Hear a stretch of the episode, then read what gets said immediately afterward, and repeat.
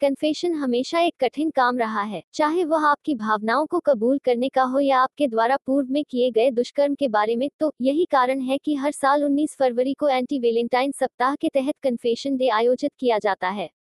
यह दिन लोगों को इस बात के लिए प्रोत्साहित करता है कि वे किसी विशेष व्यक्ति को दिल खोलकर बताएँ, यह दिन सिर्फ़ प्रेम स्वीकारोक्ति तक ही सीमित नहीं है, कोई अपने प्रियजनों को उनके लंबे चौड़े रहस्यों को स्वीकार करके भी आश्चर्यचकित कर सकता है।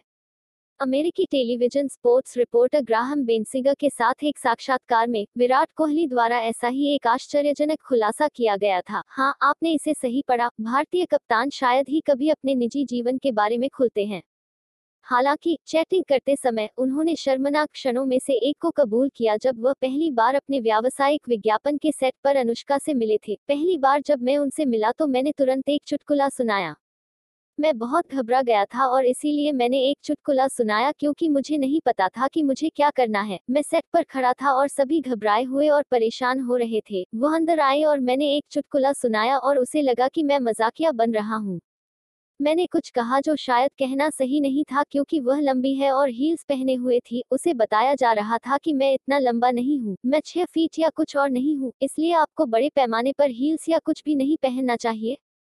इसलिए वह ऊँची एड़ी के जूते के साथ चली गई और मुझसे लंबी दिख रही थी। मेरा मज़ाक खुद के लिए काफ़ी अजीब पल बन गया।